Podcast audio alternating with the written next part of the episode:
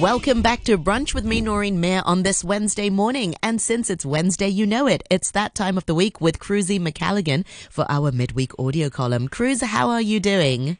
I'm well. How are you doing? Yeah, I'm doing all right. Um, the the weather is getting a bit warmer, so it, that cheers me up a little bit. You know me and the cold. I was literally in about eight layers coming to the office, and people were laughing. Oh. But better better keeping warm than catching a cold. That's what my grandma always used to say. There you go. Yes. And it has been it has been biting. There's been little moments of a real chill in the air, hasn't there? Exactly. So, what have you got for our listeners this morning? We're going to talk about saliva.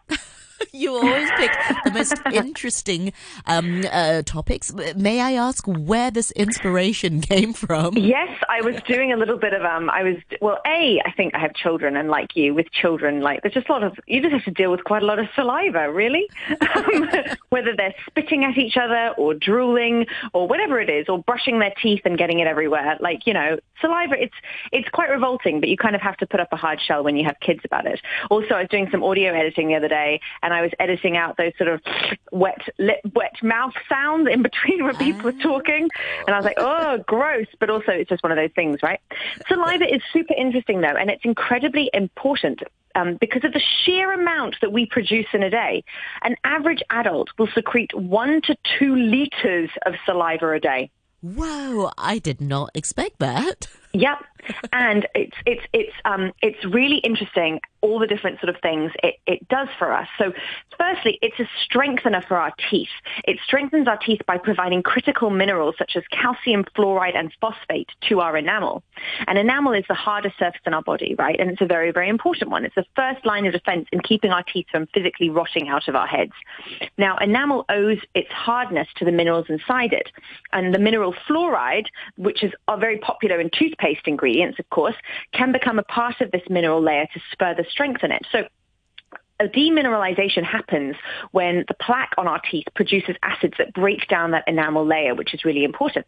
But saliva is one of those things that's very important for us for that reason. It can help add those minerals back into back into our, our um, to protect our enamel. It can also protect against gum disease, um, which you know which is interesting. So saliva keeps the mouth lubricated so that everything can do its job and neutralizes acids and washes away food particles and bacteria um, in the saliva sort of and the, also the bacteria in saliva can proactively protect your mouth from gum disease. Because of course, bacterial infections, it's all a balance, right? Someone recently told me super, something super fascinating, which was people with poor oral hygiene have lower immunity in the long run because their body is so all the germs and it no, goes no, into it's, the it's, it's more it's oh. more interesting than that. It's the body is constantly fighting and battling all the bacteria in the mouth, but it doesn't have a lot of reserves for anything else that crops up. Oh, that makes sense. Ma- Makes Hmm. much more sense. Oh, okay. That's that's a motivation.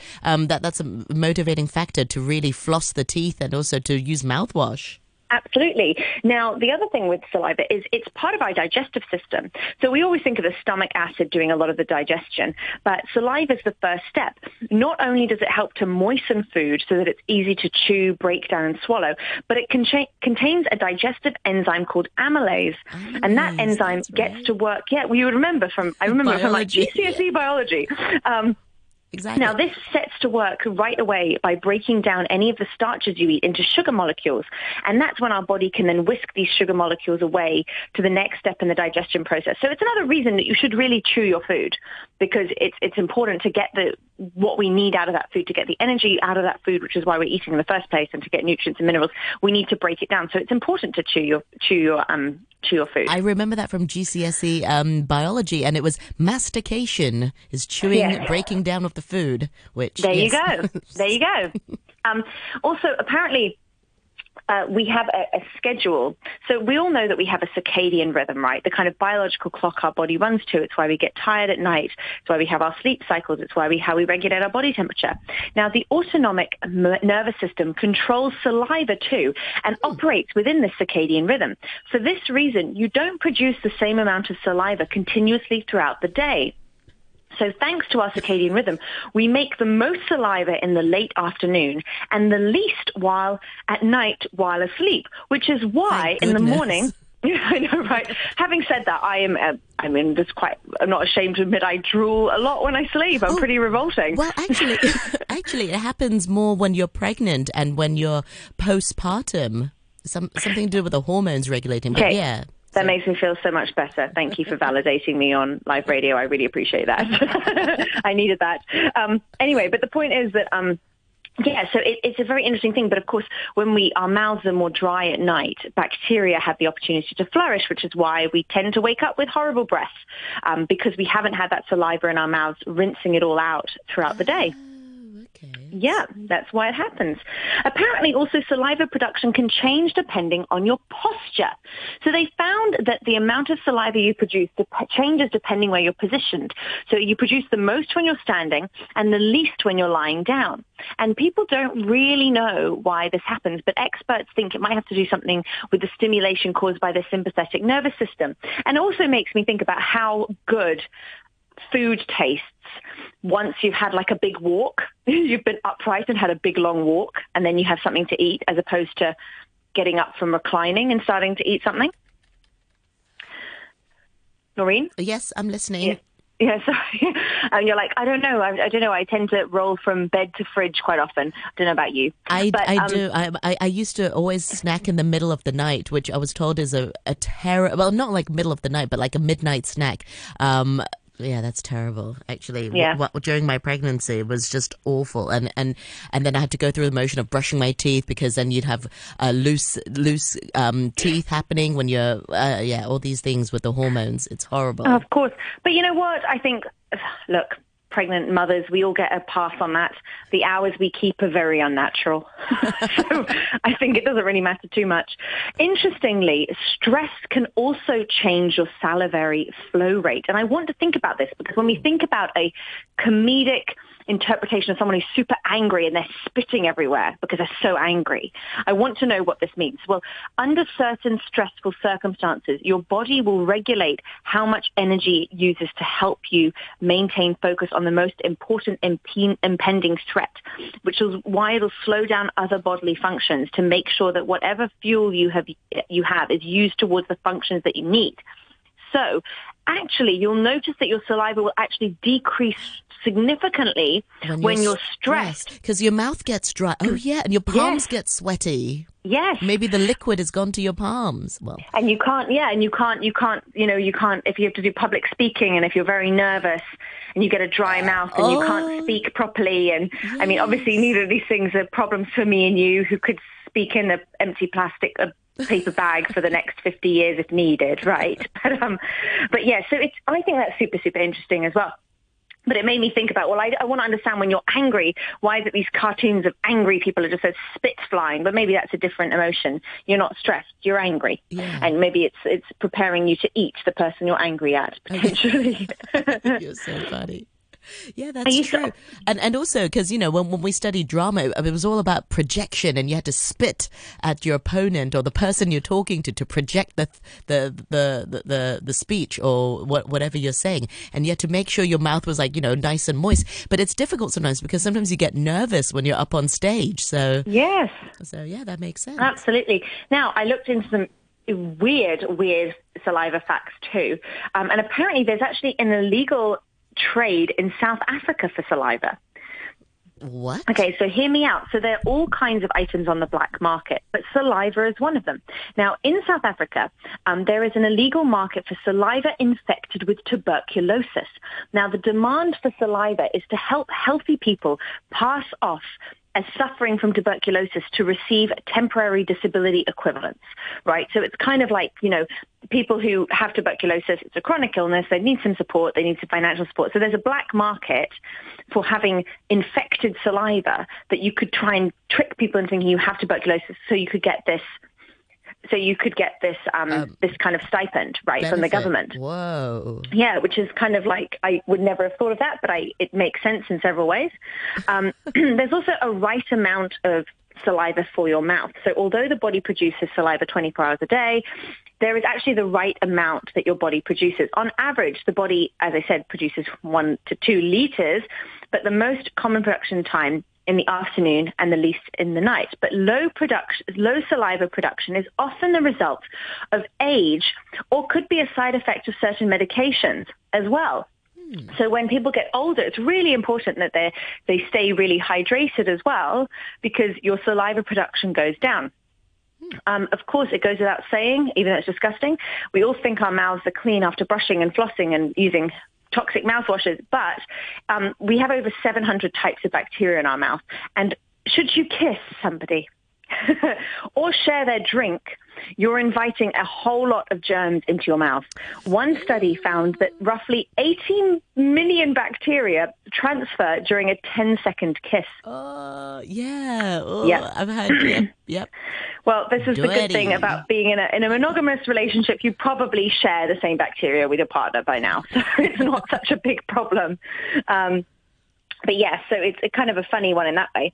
But yeah, so it, we've got like all these different kind of things about what is what is saliva, and if we look into the history of it as well, um, there's a lot of people have always been fascinated with kind of body fluids, right, and blood and phlegm and all of these sorts of things, which I suppose would be very fascinating if you, you know, you before the age of modern medicine.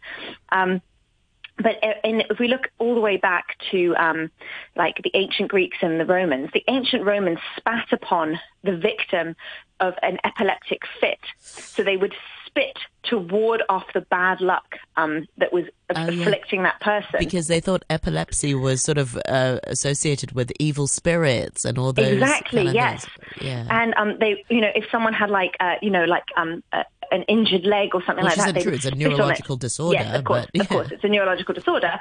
But um, Absolutely. So this is like, I mean, this is when we're going right back to like the, the basis of ableism makes sense. And we look at early Western civilization, you're spitting on anybody who has any kind of disability or illness. Um, you know, uh, yeah, so it's a bit of a shame, but um, Pliny the Elder, um, who was a Greek philosopher, he, he, also praised the therapeutic powers of human saliva. He said it didn't just safeguard against serpents, but um, he, he, there was lots of other adv- advantages to using it. Um, as opposed to spitting on people, they spat into a right shoe before putting it on for good luck. They'd spit into people's eyes. as a, as, into somebody's eye. Into their what eyes for? if they're having eye pain. Oh. Yes, they even um, they even said that uh, pains in the neck were treated by applying fasting saliva. So this was a saliva that had been obtained during a fasting period. But it's funny um, you mention that. I know somebody who licks their um, mozzie bites with the saliva, and they said it stops the itching.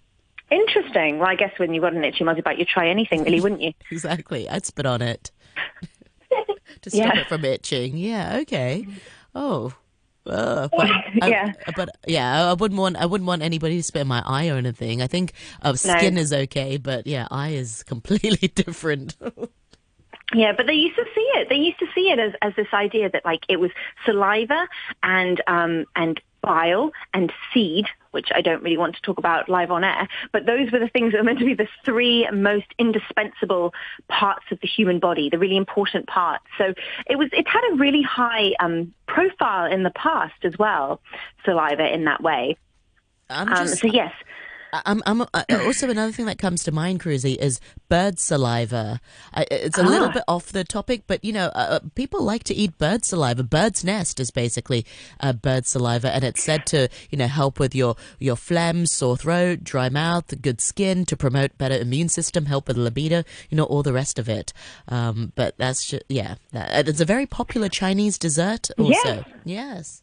You're absolutely right. It's very interesting to think that. Whereas also, of course, like one thing we've all seen with, I think it's become extra disgusting is watching someone have a big hoik and a spit on the street these oh, days yeah. when in an age of a pandemic when people move their mask out the way to spit and you just think my goodness me but um but yeah it's it's funny isn't it on the one hand where you could eat it in a delicacy and the other hand you could smack someone over the back of the head who's just done it next to you. So um, it's one of those things. But um, but yeah, so a lot of people have had um, there's a lot of this these interesting things. And um, even in, in, in Chinese culture as well, and also in Western culture, but in Chinese culture, we have a lot of like spittoons. Now, this part I've always found disgusting about people trying wine, for example. Like a spittoon is a thing you literally spit into. So you put the wine in your mouth, you swivel around to taste it. I've heard, I don't drink wine. And then you spit it into the spittoon, right? The spittoon gets passed around. And I remember when my husband used to work in wine, he used to have to empty the spittoon. I thought that was the most disgusting job you could give someone, um, to go and empty everyone's spit. Yeah. But um, so, Cruz, I just very quickly Googled saliva on mosquito bites, and mm. I'm on biology.stackexchange.com. Maybe some of our listeners can, can tell me if they find something otherwise, but um, uh, but it's it's meant to help reduce the itching because saliva has been proven to speed up tissue repair and has antibacterial properties. It also provides a moisturizing effect on the itchy spot, and salt is also known to provide relief to itching and the How salt content in saliva helps in that respect too. So uh, how interesting! Interesting. I don't know. That's very interesting. But um, but yeah, so it's it's we do have this funny relationship with with it, don't we? And uh, of course, people you do often feel that feeling of like, oh, you got a mouthful of saliva, you have to swallow it down, or whatever. I can understand. Maybe I'm not someone who spits unless I am rinsing my mouth from brushing my teeth. But if you know people spitting, and and when I was sort of mentioning like in Chinese culture and Western culture, people would have spittoons. They would spit. They would think that they needed to expel something from their bodies. So they would spit.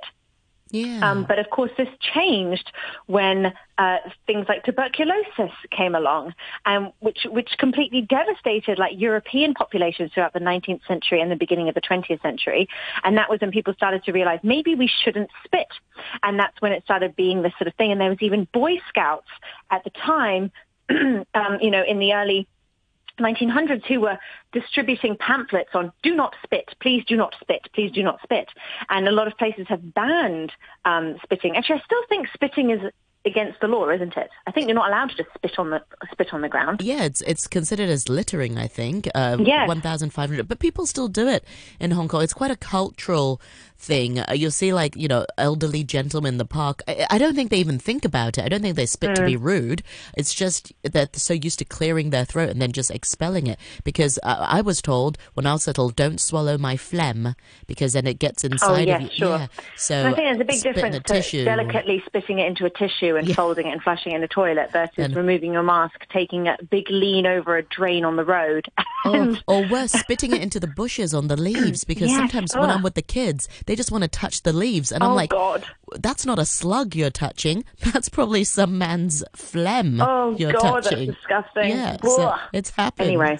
so, it is what it is. anyway, so the collective attitude to saliva is is very interesting. It has been characterized as one of kind of ambivalence. And while med- biomedical science has really pondered about its different curative principles and stuff like that, and we and as you mentioned, we're discovering a lot more about its use in medical diagnosis, in what it does for our bodies, in the importance of it, which again is evident because we produce so much of it, right? Um, the the popular opinion is still that it's quite a negative thing, right? Mm. That it's a contemptible bodily product. Yes, it's useful for the early phases of food digestion, but otherwise, you spitting in someone's face is never going to be a nice thing to do. Nobody ever wants somebody else's spit on them, right? like, let's be honest. And of course, it has been a really um, key in transmitting contagious diseases, which has given it a poor name as well.